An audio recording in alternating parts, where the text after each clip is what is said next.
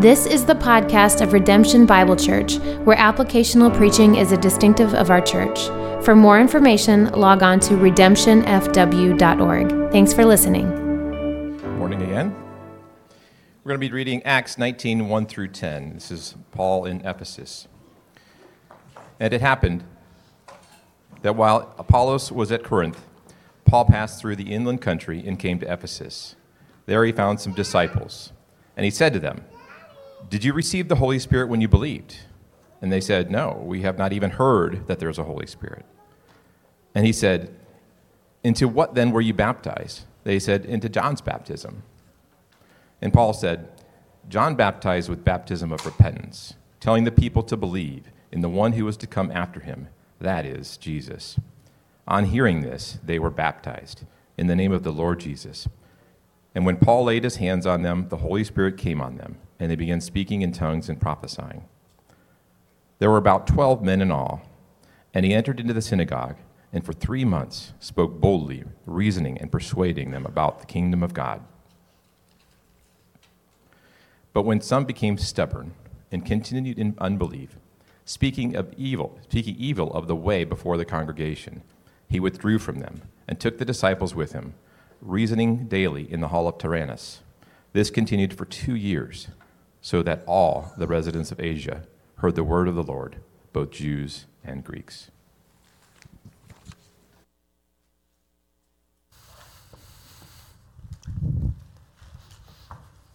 Good morning, Redemption. How are you? You're not sure, are you? That's okay. Uh, you guys are doing great. So I'm just going to tell you. I like to be assertive like that. Um, Thanks for being here this morning. Excited to jump into uh, God's Word and see what He has to say from a very interesting passage. Um, do y'all remember when you got your license? Some of you haven't gotten it yet. It'll come. It's okay. Your parents are praying. It happens soon, except for you. They want it to wait. Uh, I, it took me three tries to get my license. True story. It was terrible. Uh, so the first time I went, I um, you guys, uh, this is what an experience. You'd think they have like a more streamlined effect. Well, uh, I've Indiana BMV, you guys got it great here. I just want to say that. There is like a system down, it's smooth. In New York, it's a nightmare. Uh, so I went and I get in, uh, the guy gets in the car because they drive around with you. Um, that is a brave job for that person to jump in any old car. So he jumps in the car with me. He's like, let me see your paperwork. So I hand him the paperwork and he looks over and he's like, uh, you don't have the right paperwork. And I'm like, what do you mean I don't have the right paperwork? There's my, you know, permit. I'm good to go. He's like, you don't have the right paperwork. I was like, what does this mean? He says, you're not taking your test. So can I come back tomorrow? He's like, no, you have to reschedule. So that was my first test. Failed. I didn't even have the right paperwork. So I come back a week later and I'm like, all right, ready to go. And this is a big deal because like your parents have to like, they don't, they don't schedule these appointments at like normal times when people are actually available. It's during the middle of the day. So I'm taking off school. My mom has to drive me there. They make it such a, it's amazing that any of us can drive. Uh, so I come a week later and I get in the car, or he gets in the car, and we finally make our way. I have all the right paperwork, and we drive around, and I was doing great. I was crushing it. The, you know, the turn your blinker on 100 feet before you get to the stop sign. I knew all the rules. Made sure the car jerked completely when you hit a stop, you know, because if your car doesn't jerk, then you're not fully stopped. Um, until I got to the parallel park. And um, I didn't do good it just didn't happen. I, uh, I hit the curb, and I was like, maybe he's going to ignore that. They don't ignore that. So I failed, and uh, so now I have to come back a third time. And so a schedule, I don't know if it's like a week later, two weeks later, I finally make it back to the third time. He gets in the car. I don't know if it's the same guy. I hope it wasn't. Um, and we, I'm not kidding. We drive around. This is the world's longest driver's test. We drive around for 20 minutes. You know how you like you drive around 20 minutes so you don't have to parallel park? We drove around 20 minutes so I could parallel park. Like we had to make this happen. We true story. This is in downtown Cortland, New York. We could not find a car to parallel park against. There was nothing. Like so finally we see this car and it's just one car by himself on a street and he's like you're parallel parking against that car. I'm like that's the only car on the street. He's like you're parallel parking. And uh, so I crushed it. Um, I didn't hit the other car and I made it. It was great. But it was so important that I got it everything right. You've, you've been, in, you remember being the driver's test. They get their little clipboard, they get this huge checklist, and you have to get everything perfect. They are on it. And it is critical that you get it right because if you don't get it right, you ain't driving. And trust me, your parents want you driving. Uh, they want you to, to go take yourself to your practice. They want you to take yourself to see the movies. They don't want to drive you anymore. So you have to get it right. It is critical. But there are some things in life that are significantly more critical to getting right. In fact, there are some things in life that are so critical that you, if you get it wrong, it's a matter of life and death. Things that are so critical that if, if you get it wrong, it's a matter of eternal life and death. And it is important we understand what it is to get right. And getting the message of Jesus and what he's about is critical to get right. And I don't just mean intellectually. I don't want you just to have the, the right theology of Jesus. We're a, we're a church that loves theology, that loves the word. And it's, it's good and it's important to have all your uh, I's dotted and your T's crossed on your theology. But I'm talking about your actual belief. What are you really putting your faith and your hope, your meaning in life, all your trust in? In our text today, we're going to find how important it is to get it right. In today's text, we're catching up with the Apostle Paul. We took a little detour last week, learned about this guy Apollos. Ethan did an awesome job walking us through Apollos' experience. But now we're back with Paul, and Paul has returned to Ephesus. He was in Ephesus briefly back in uh, Acts 18. If you remember in verse 21, he told us, Hey, I'm going to come back. I'm going to come back and visit you. He left Priscilla and Aquila, and he went off and did some gallivanting around Asia, came back just like he promised. He comes back to the city of Ephesus. Now, you may know the city of Ephesus if you know anything about um, ancient world history. If you've ever heard of the seven wonders of the world, Ephesus is a city that um, was the host of one of the seven wonders of the world, the Temple of Artemis or Diana. It's one of the seven ancient wonders of the world, this huge temple. And Ephesus was, was a cultural hub in what we know as Asia Minor.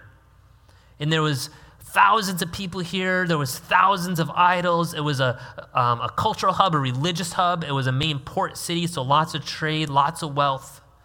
And Paul comes to this city, which is very strategic if you think about it, because imagine like if the gospel blows up in New York City, in Manhattan. Imagine if the gospel blows up in Los Angeles. What would happen to the gospel? I mean, it would spread across the country and the world so fast. And that's what Paul's doing here. And not only does Ephesus have this, this big cultural uh, influence, there also are a lot of Jews there, which is really convenient for him because what does he like to do? He likes to go to synagogues. He likes to go to preach the message and help people tell, uh, help people learn about Jesus. He likes to go meet with his people there, and there's a decent sized Jewish population there. So it's very strategic of Paul to be in Ephesus.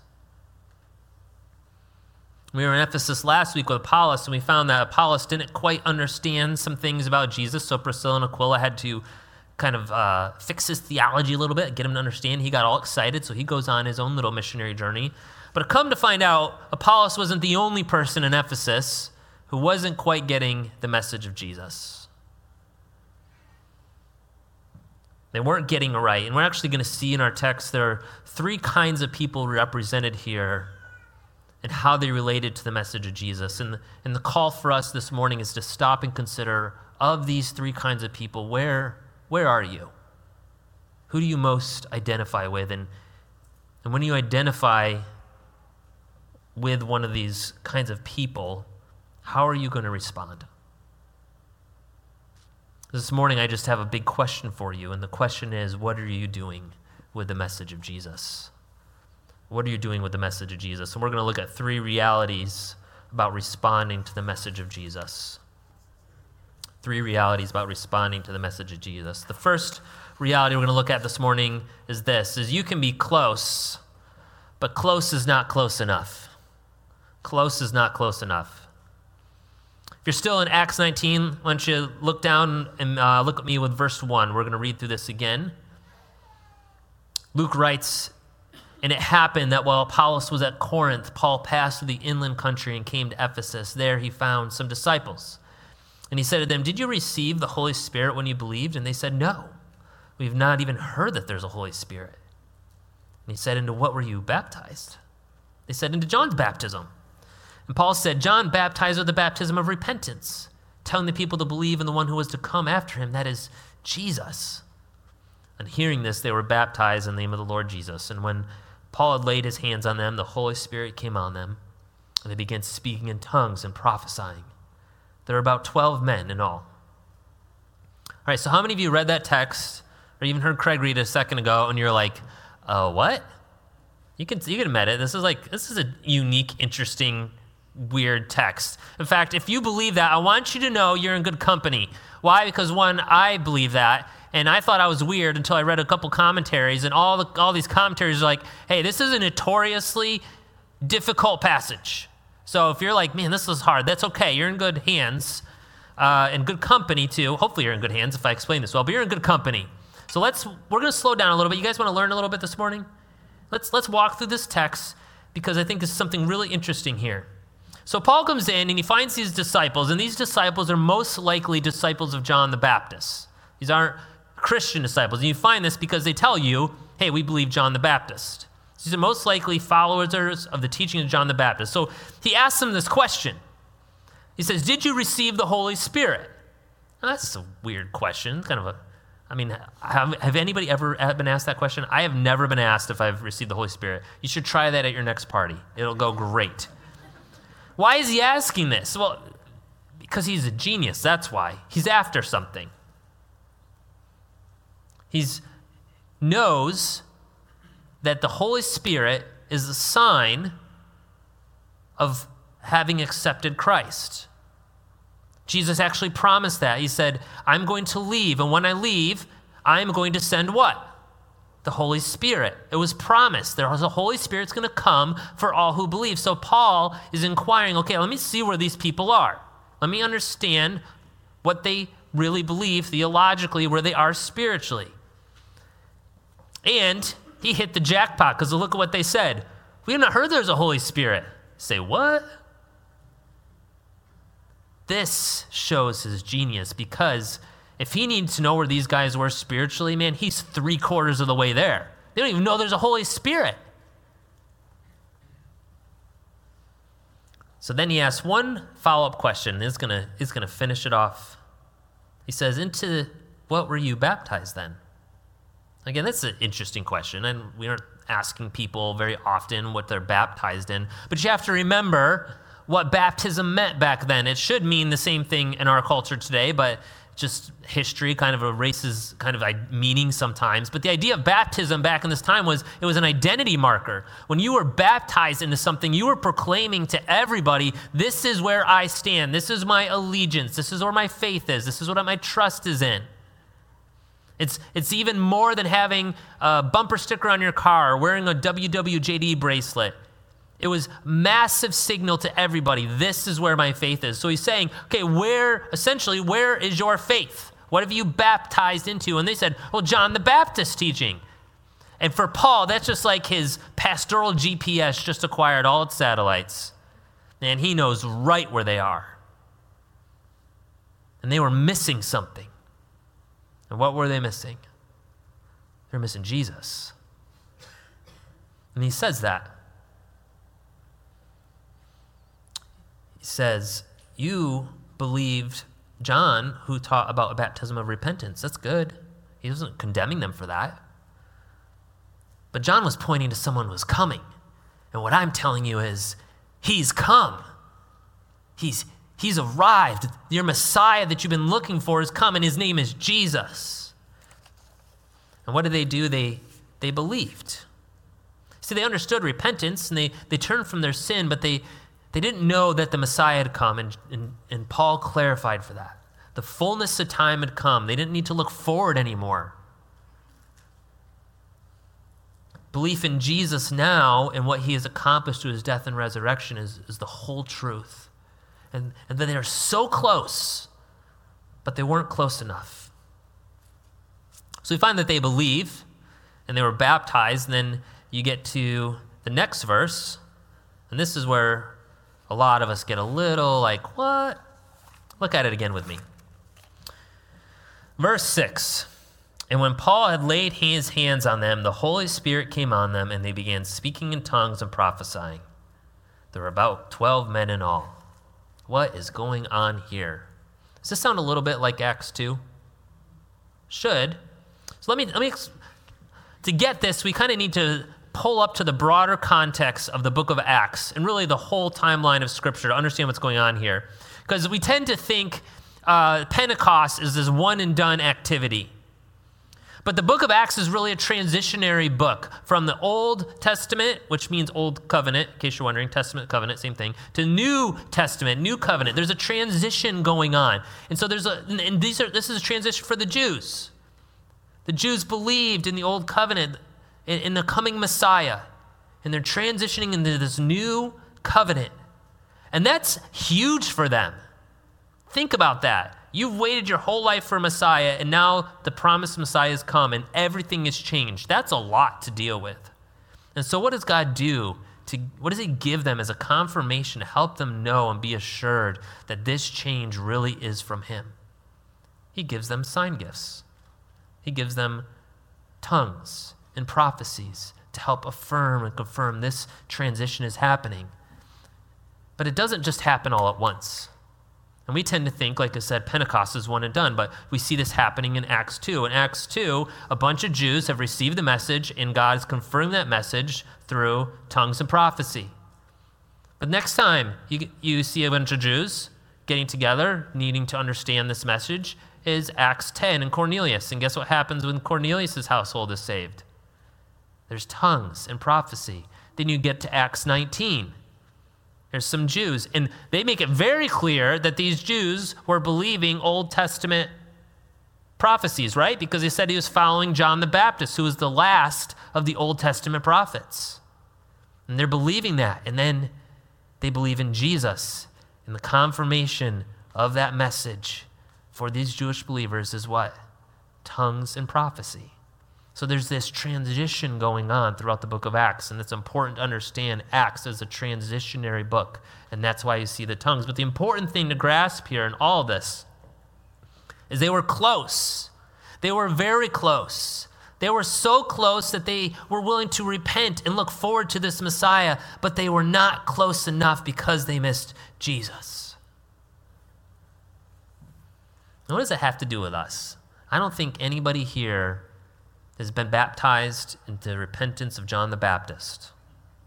I don't know anybody who's been here like that. We, that's not us.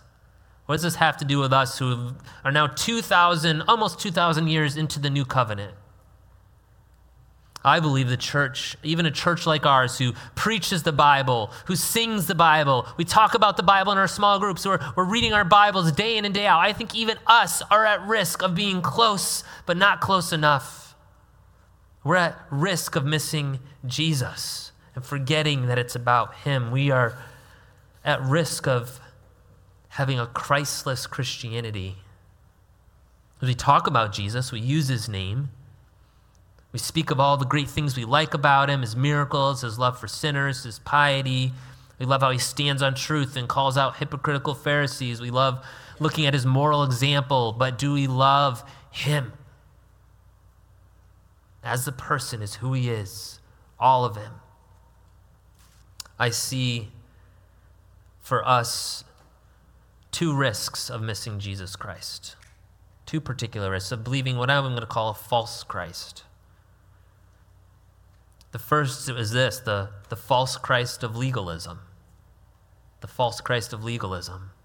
See, legalism says to be right with God, you have to earn God's favor. You have to obey all these rules and, and check all the boxes. And if we're just just right, then maybe God's going to like us. And he's sitting up there with his arms crossed, just waiting for you to get it right, and he's going to hold back his love until you do.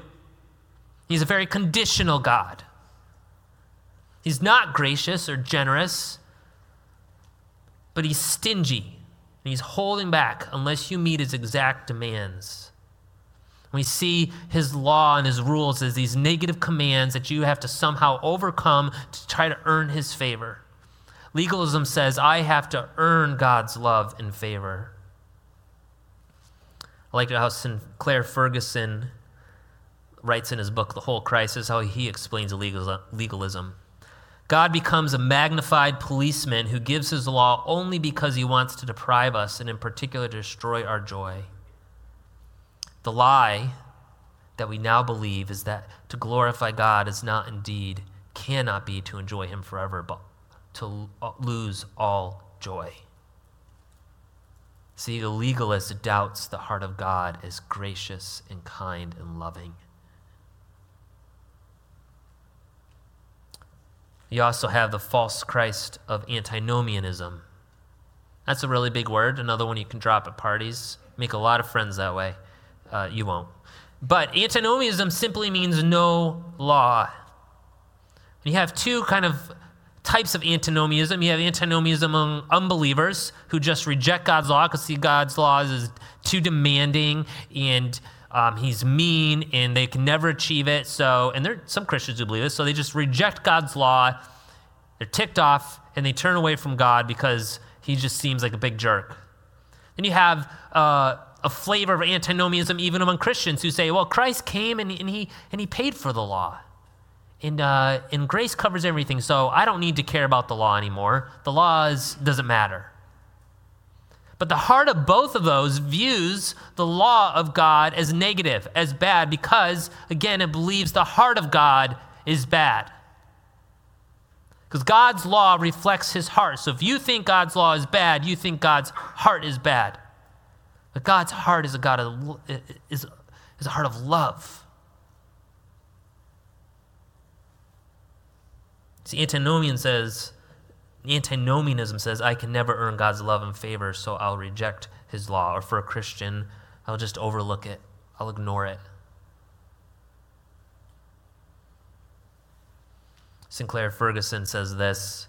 He says, antinomianism and legalism are not so much antithetical to each other as they are both antithetical to grace. See, this, this is why Scripture never prescribes one as the antidote for the other. Rather, grace God's grace in Christ and our union with Christ is the antidote to both. So, what's the antidote? The antidote is what I'm calling the whole Christ of Christianity, which I steal shamelessly from Sinclair Ferguson's book, The Whole Christ. What he means by the whole Christ of Christianity is all of him, both the grace and the truth, and who he is as a person. See, Jesus Christ came to fulfill the law. He didn't come to abolish it, to get rid of it and he died for your breaking of that law. And he died to free you from the penalty of the law. And not, not because God's up there with his arms crossed and he's not going to love you until the law is taken care of. See, what that does is that assumes that, God, again, God is conditional. But do you know why Christ came? Christ came for you because he loved you. He died on the cross and fulfilled the law for you because he loved you. God wasn't up there holding back until Christ came and died on the cross for you. And then he's like, all right, now I can love you. It was in his love that he sent Christ for you. And if you get that order wrong, you're going to view your God as this conditional God who's just mean and put all these rules in the way for you. Because listen, God's law isn't what was keeping you from him, your sin was. And his rules weren't in the way for you reaching him. Your sin was in the way. And he came and took that sin for you and nailed it to a cross. And you can be so close, but if you don't get that, you are not close enough. That it's Jesus Christ and what he has done.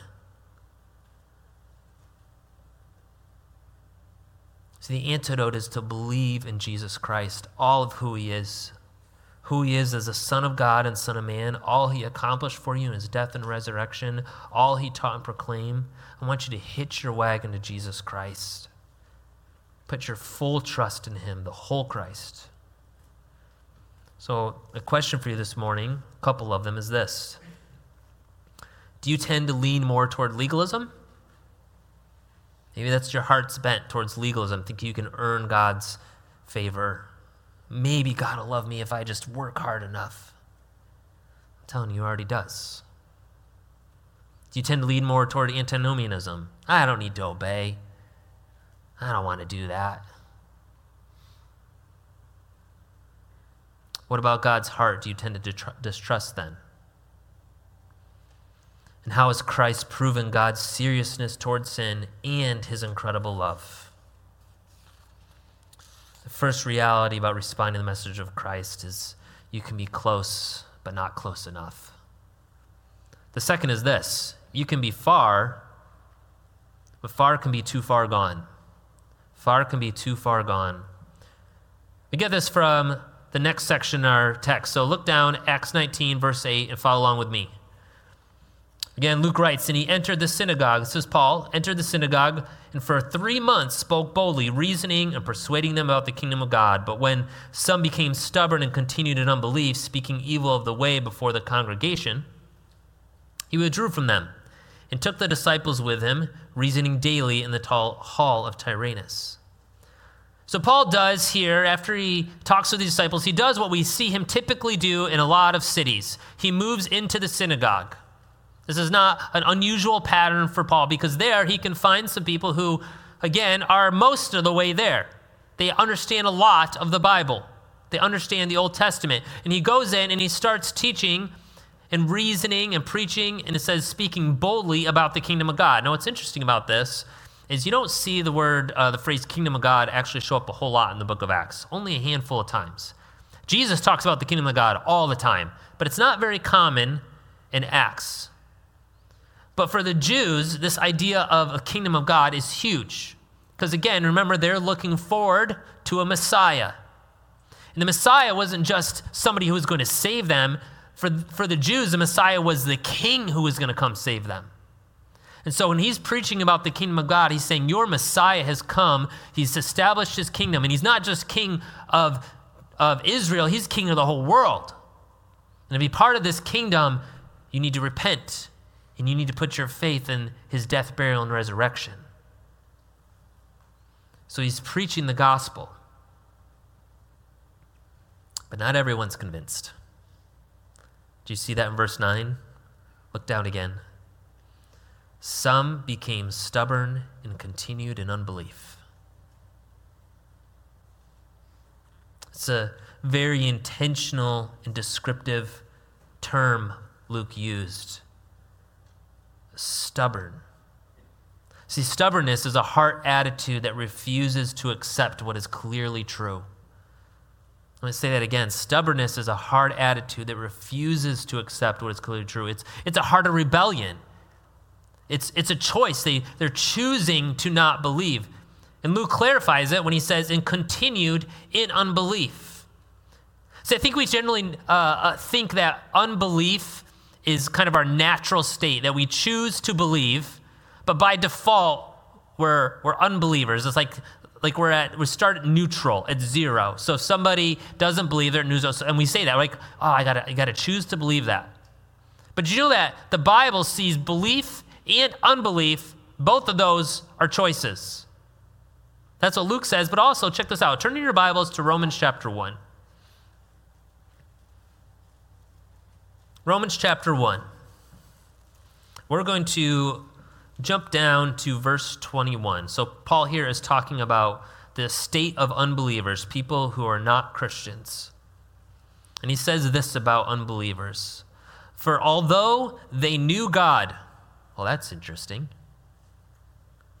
These unbelievers knew God. They did not honor him as God or give thanks to him, but they became futile in their thinking, and their foolish hearts were darkened. Claiming to be wise, they became fools and exchanged the glory of the immortal God for images resembling mortal man and birds and animals and creeping things. Therefore, God gave them up in the lust of their hearts to impurity to dishonoring of their bodies among themselves because they exchanged the truth about God for a lie and worshiped and served the creature rather than the creator who is blessed forever. Amen. Do you notice the verbs in there? They knew God, did not honor him, did not give thanks to him. They exchanged the glory of a mortal God for images. They exchanged the truth about God for a lie. These are all active choices. They chose to not believe. And the same thing happened in Ephesus, in this synagogue.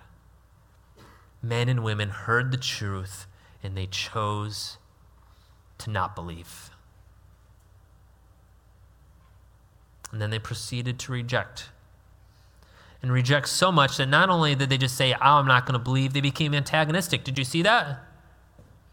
In verse 9, speaking evil of the way before the congregation. So they turned against the truth and were actively attacking the truth. I read that and I couldn't help but think of uh, Bart Ehrman. How many of you ever heard of Bart Ehrman before? Uh, Bart Ehrman is a prolific author in, um, of works on the Bible. He is a um, outspoken agnostic, just not sure if there even is a God. Uh, writes books against Christianity, talking about how the Bible is not reliable, um, historic Christianity, how, you know, if you ever heard of the Gospel of Thomas, he'll write about, a lot about the Gospel of Thomas and how, like, Christianity covered up these alternatives, all sorts of stuff like that. But this guy knows his Bible better than probably anybody in this room. Here's what's interesting about Bart Ehrman. Bart Ehrman will tell you that he became an evangelical Christian when he was in high school, was involved in a youth group, grew to love the Bible, wanted to learn about the Bible, wanted to preach the Bible. So he went to Moody Bible Institute. After a couple years at Moody Bible Institute, he went to Wheaton College. Wheaton College is a flagship evangelical university in America. Graduated from Wheaton College, went to Princeton Seminary because he wanted to learn the Bible more, wanted to teach. And while he's at Princeton Seminary, he's learning a language, learning the original language, reading some viewpoints from other people, and starting to wonder wait, man, is that, there's some discrepancies. I feel like there's some discrepancies between the gospel accounts. Are these, in his mind, perceived discrepancies? We can talk about those later if you have any questions. There aren't, but he saw them there. he starts questioning. He starts reading liberal theologians who are questioning Scripture, and all of a sudden, his faith, he starts doubting his faith, and he walks down this path. And I don't know when, but there was a point in time for Bart Ehrman where he made a choice and he said, I'm going to believe this set of beliefs and not believe the truth instead of believing what is true. He made a legitimate, intentional choice. And now he writes books against Christianity. Because the reality is, you can move far away from the truth and you can get to a point where you're too far gone. And that's what happened to Bart. And there are serious consequences to this because there will come a point if you move too far where there is no return. And I don't know when that is. Nobody does. But it will happen. The book of Hebrews is littered with warning passages for people about being careful not to go too far. In fact, Hebrews 10 says this. You can look on the screen. Hebrews 10, verse 26. The author Hebrews writes this For if we go on sinning deliberately after receiving the knowledge of the truth, that idea is you're rejecting what's true, willfully ignoring what God has said, willfully living in unbelief, says there no longer remains a sacrifice for sins, but a fearful expectation of judgment and a fury of fire that will consume the adversaries. Anyone who has set aside the law of Moses dies without mercy on the evidence of two or three witnesses. How much worse punishment do you think will be deserved by the one who has trampled underfoot the Son of God and has profaned the blood of the covenant at which he was sanctified and has outraged the Spirit of grace. For we know him who said, Vengeance is mine, I will repay. And again, the Lord will judge his people. It is a fearful thing to fall into the hands of the living God. Listen, there are serious consequences of hearing the truth and rejecting it. This is what breaks my heart about this trend of deconstruction going on, which is really just apostasy. That's the new catchphrase. This rejection, the people who've grown up hearing the truth of Jesus and then eventually they reject it. Because here's the reality there is consequences and more severe consequences for people who've heard the, re- the truth and rejected it than those who never heard. The more you know, the more serious the consequences there will be. I didn't say that. That's what Hebrews just said. And it breaks my heart. And I get it. I sympathize with some of the heartache of people who are walking through this. When I look at church history, when I look at just what's happened in certain churches and evangelicalism over the past couple decades, there are things that break my heart. There's been a lot of wicked, evil things done in the church and in the name of Christ. There is. And we have to admit that. But my faith isn't in the church. My faith isn't in those men who failed. My faith is in Jesus Christ. And only Jesus offers the solution to all that problem. Only Christianity offers the solution to the mess that we all see in the church. But my heart breaks because I get it. If you're one of those people this morning and you're like, man, I think I, I may be on that path of deconstruction, I, I may be doubting some things, I want you to know that this is a safe place. You are welcome here. But I want you to keep those doubts inside. Talk to one of the pastors, talk to an elder, talk to a small group leader. We want to walk with you through these things. Because if you're doubting, do you know that you're in good company? Maybe you've never seen this before. I, true story, I read this this week. I was like, I can't believe I forgot about this. Uh, Matthew 28. Look at the screen. Matthew 28. This is right before the Great Commission is given out. Okay, so Jesus has been around for 40 days. Okay, he's, he's risen from the dead, and these are his disciples who've been with him. And he says this Now the 11 disciples went to Galilee to the mount to which Jesus had directed them. And when they saw him, they worshiped him. How many of you have ever seen this? But some doubted. These are his disciples. They've seen him over and over again after he rose from the dead. And they're still doubting. And guess what? These are the men that went on to change the world. We are here right now because of these 11 men, some who doubted.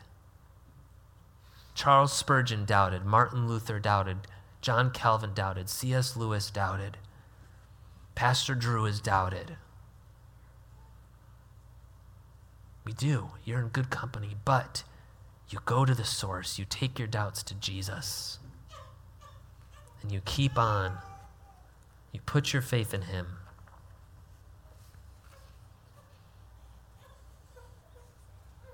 The solution to being far is to choosing to put your faith in Jesus. And it's a choice. Right now, today, you can make the choice to believe or make the choice to not believe. But I pray you will make the choice to believe. So, a couple questions for you this morning. Do you, do you have doubts about the Christian faith? And what have you done with those doubts? In your doubting, what are you using to evaluate your beliefs? And why are you using that? have you ever considered taking your doubts to Jesus? The second reality about responding to the message of Jesus is that far can be too far gone. Far can be too far gone. The last is this, real quick. This one should be obvious at this point, but just right is trusting fully in Jesus. Just right is trusting fully in Jesus. We see this in our text in verse 9. Again, but when some became stubborn and continued in unbelief, speaking evil the way before the congregation, he withdrew from them. And then look what happened. And he took the disciples with him, reasoning daily in the hall of Tyrannus. This continued for two years, so that all the residents of Asia heard the word of the Lord, both Jews and Greeks. This is where I want all of us to end up, because not everyone turned away. And those who chose to listen to Paul, what did they do? They kept on, they followed him, they kept learning. And for years and years, they kept learning. And their learning changed their lives so much that look at the impact that it made. All the residents of Asia heard the word of the Lord, both Jews and Greeks. That is massive. They chose to believe. And they kept on and leaned in. Because what happens when you get it right, when you cling to Jesus, it changes everything. In fact, I would put it this way it's not you getting it right, it's what's right getting a hold of you. In fact, I love how Rich Mullins says it in his song, uh, The Creed, which is just, he put music to the creed. uh, the Apostles' Creed and gave it a chorus, but the chorus is awesome. I love this chorus. He says, And I believe what I believe is what makes me what I am. I did not make it. No, it is making me. It is the very truth of God, not the invention of any man. And that's what happens when you grab a hold of Jesus, is he starts making you. Why? Because he gives you the Holy Spirit. And the Holy Spirit comes and it starts to work in you. It starts to change your life. And it's going to do that because he promised it would. In fact, Philippians 1 6 says this, and I am sure of this, that he who began a good work in you will bring it to completion at the day of Jesus Christ. And he's going to keep working you and changing you and growing you until you until Christ returns. And and it's going to happen because in Ephesians 1 it tells us the Holy Spirit is the seal. Because he's in you, you are guaranteed to be made new. How many of you want to be made new this morning? Good gracious, this morning I woke up, I look in the mirror, I was like, man, wouldn't it be great to not be this guy anymore? One day, I'm going to be a Drew fully made into the image of Christ because of the Holy Spirit. So, what do you do now? I don't want you to go home and I don't want you to try harder this week. I don't want you to lift yourself up by your bootstraps, figure out how to get this Christian faith thing down. What I want you to do is, I want you to turn to Jesus. I want you to look to Him, put all your hope in Him, get to know Him more. Like, where do I start? Right here. Just Book of Matthew. Open it up, start reading. Get to know Jesus Christ because that is where salvation is found. It's not in working harder, it's not in trying harder. It's putting your faith and hope in Jesus Christ because I don't want you to miss it. I don't want you to be so close, but not close enough. I don't want you to walk away. I want you to get it just right. And just right is all your hope, all your faith, all your trust in Jesus Christ and what He's done for you. Adam's going to come and he's going to lead us here in a second. The question I asked at the top was this What are you doing with the message of Jesus? And the answer is simple. You put all your hope in Him, all your trust in Him. And I get it's not easy. There are many days where it's really, really hard. But it's His work. He's the one that saves you, not you. When we sing this song, this song that we're going to sing is a prayer. You're actually praying to God, asking God to work. And I don't, I don't want you, I don't want you to sing a lie. So my prayer for you this morning is that as we sing this song, this really would be your prayer. That you could sing these words honestly, from the heart, really pleading with God to give you the faith to believe. Because even the faith you have to believe is not from you, it is a gift from God and He will answer to give you the faith to believe that Christ is it. Don't be don't be walking out of here and missing Jesus. God, give us more of Jesus. Open our eyes more to see clearly who He is, how beautiful He is, how great He is.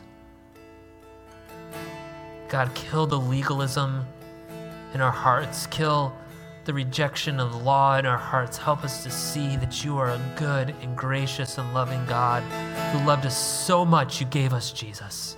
And we can have him. But we need all the help we can get. We pray that you would move this morning in us. In Christ's name we pray.